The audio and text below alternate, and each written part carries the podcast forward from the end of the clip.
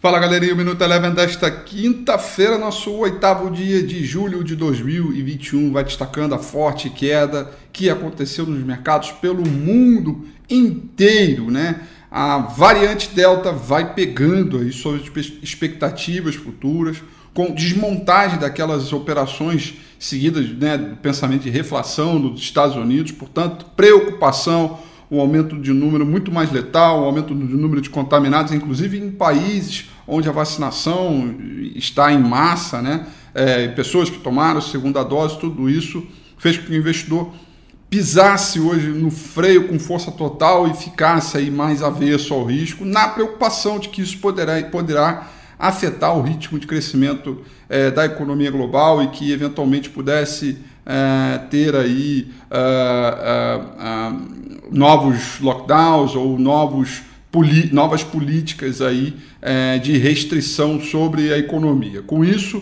o mercado americano caiu forte, permaneceu em queda ao longo de todo o dia.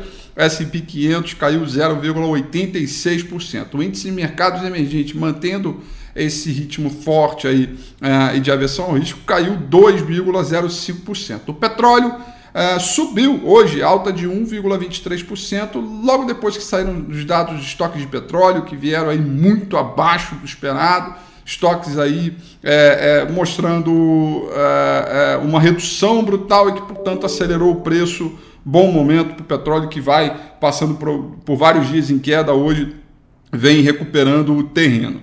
Por aqui, dia de intervenção do Banco Central sobre o dólar. Fez ali seus 10 mil contratinhos swap e conseguiu segurar um pouco a alta, embora mesmo assim o fechamento foi positivo, alta de 0,42 para o dólar. Lembrando que chegou até a trabalhar um terreno negativo durante a sessão de hoje. O Ibovespa permaneceu acima dos 125.200 pontos, que é um número relevante sobre a ótica da análise técnica, é, caiu 1,25% na sessão é, de hoje. Destaque negativo para as ações da CSN, que caíram 4,42%, e destaque positivo para as ações de Guatemi, que subiram 7, é, desculpa, 1,74%, seguido de BR Malls, que subiu 0,5%.